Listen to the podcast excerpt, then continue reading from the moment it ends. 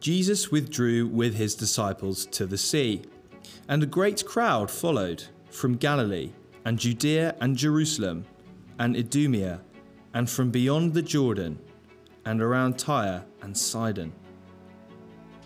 When the great crowd heard all that he was doing, they came to him. And he told his disciples to have a boat ready for him because of the crowd, lest they crush him. For he had healed many so that all who had diseases pressed around him to touch him. And whenever the unclean spirits saw him, they fell down before him and cried out, You are the Son of God. And he strictly ordered them not to make him known. And he went up on the mountain and called to him those whom he desired, and they came to him. And he appointed twelve whom he also named apostles, so that they might be with him, and he might send them out to preach and have authority to cast out demons.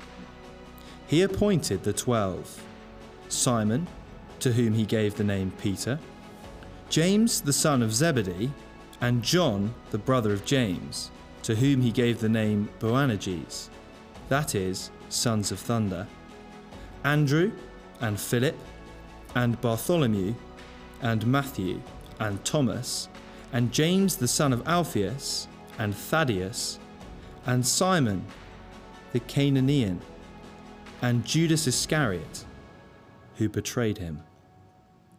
Then he went home, and the crowd gathered again, so that they could not even eat. And when his family heard it, they went out to seize him, for they were saying, he is out of his mind. And the scribes who came down from Jerusalem were saying, He is possessed by Beelzebul.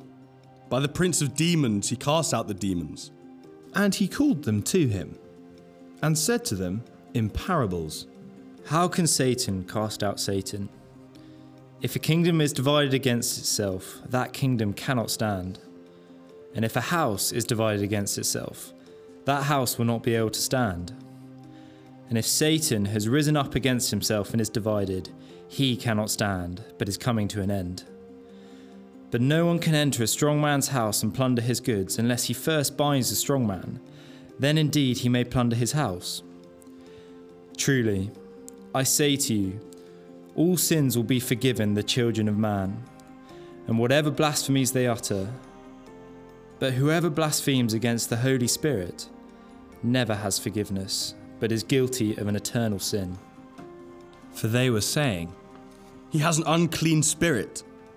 And his mother and his brothers came, and standing outside, they sent to him and called him. And a crowd was sitting around him, and they said to him, Your mother and your brothers are outside, seeking you. And he answered them, Who are my mother and my brothers? And looking about at those who sat around him, he said, Here are my mother and my brothers. For whoever does the will of God, he is my brother and sister and mother.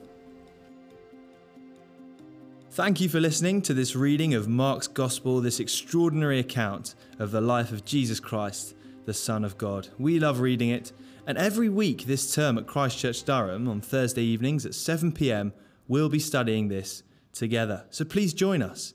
This man Jesus is like no one else. We'll be back next week for the next section of Mark's Gospel. See you then.